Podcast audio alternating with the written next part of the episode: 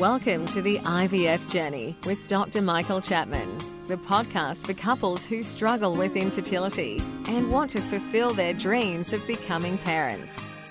To access previous episodes packed with ideas, solutions, and tips that actually work, head over to Dr. Chapman's IVF podcast on iTunes. You can also ask questions by contacting Dr. Chapman's rooms on 1800 111 483 or by emailing him michael.chapman at ivf.com.au.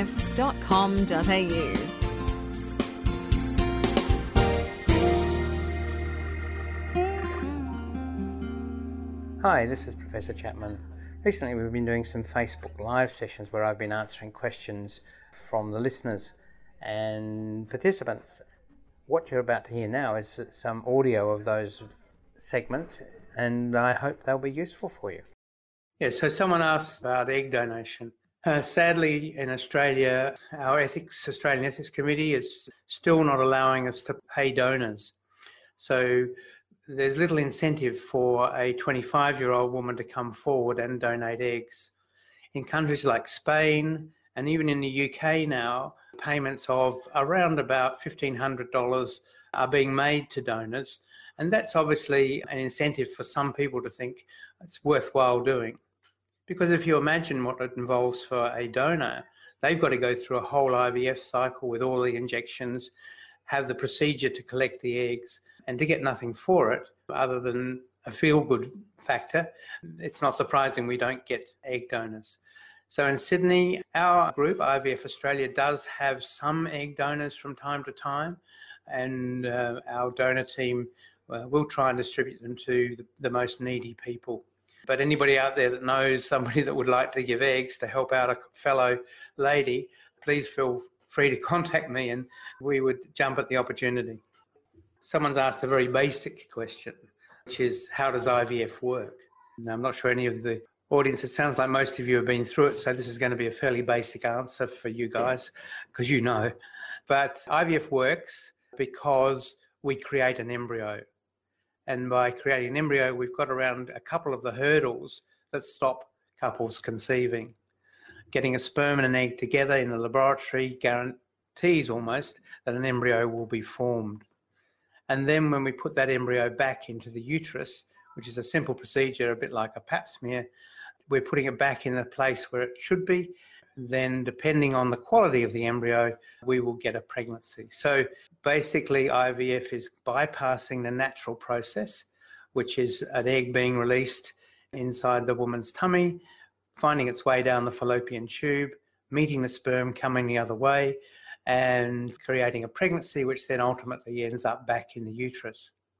So we're bypassing all of that by collecting the eggs, collecting the sperm, and doing it all in the lab. So I hope that's a basic description of how it works. What you have to go through to get to those steps does involve injections in the tummy, a bit like diabetics have on a daily basis. It does involve having blood tests done and ultrasounds to make sure that the things are going in the right direction.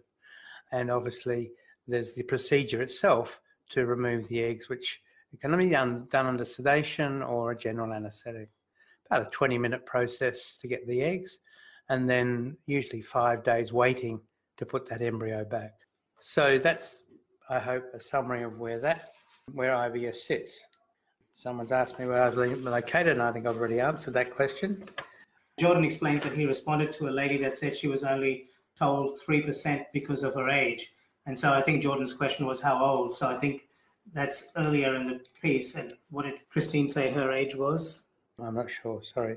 One of the other questions, the general question that I was asked is what about success rates? What are they and what affects them?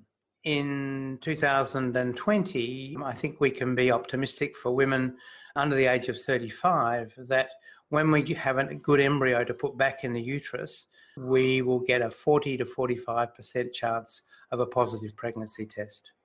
If we go to a woman at 40, that will drop to around 25 to 30%. If we get to 44, as Christine, I think it was, we drop right down to 3%. So you can see age is the biggest factor. But it's not the only factor. Other factors that come into play are the general health of the patient. You know, obese women have a lower pregnancy rate. Having diseases like endometriosis can reduce the pregnancy rate unless they've been properly treated.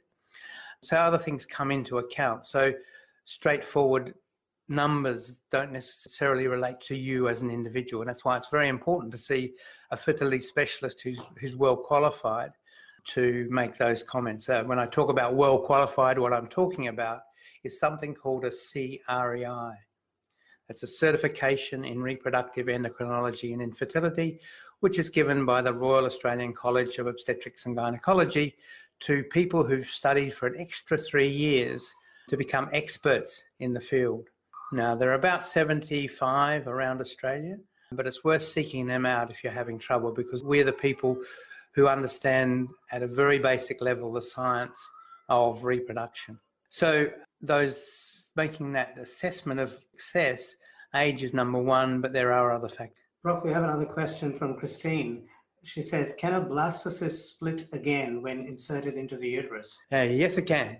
So, in when we put a blastocyst back, so putting one embryo back, there is about a 1.2% across Australia, is what the data shows. Yes, 1.2% of ending up with identical twins. So it can happen. Yeah.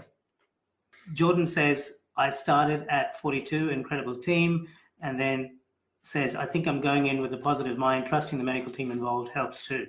Absolutely. No, I think it's very important that you find a doctor and nursing backup who you feel comfortable with. You know, we are horses for courses. Some people prefer young, dynamic people. Some of us are older and more wise, and some people prefer that. It is variable, and, and but it is important to find somebody who you believe in and who you trust. And that can mean a little bit of shopping around. And certainly asking friends or using pages like this can be helpful to, uh, to find the right person we talked about twins momentarily, and, and somebody's actually asked me, why can't I have twins? I want to have twins.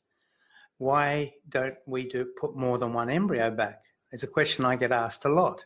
It certainly increases the chances of success because obviously two embryos, one works, one doesn't, or both work. The problem, the problem today is the quality of embryos is so good, is that twins occur very frequently if we put two embryos back. But twins have problems. It may sound wonderful to get it all over and done in one hit, but in fact, the chances of losing a baby, a baby dying, is twice as common in a twin pregnancy as a singleton pregnancy. And probably more disturbing than that is the risk of having a baby with cerebral palsy, brain damage for the rest of its life, is four times more common in a twin pregnancy than in a singleton pregnancy. So I hope you can see why specialists only put one embryo back. And don't forget that you can access all the previous episodes by going to our website www.theivfjourney.com and select IVF Journey podcast from the navigation menu. Thank you for listening to the IVF Journey with Dr. Michael Chapman, the podcast which helps couples negotiate their way through the IVF journey, all the way to parenthood. You can also ask questions by contacting Dr. Chapman's rooms on 1800 111 483 or by emailing him michael.chapman at ivf.com.au.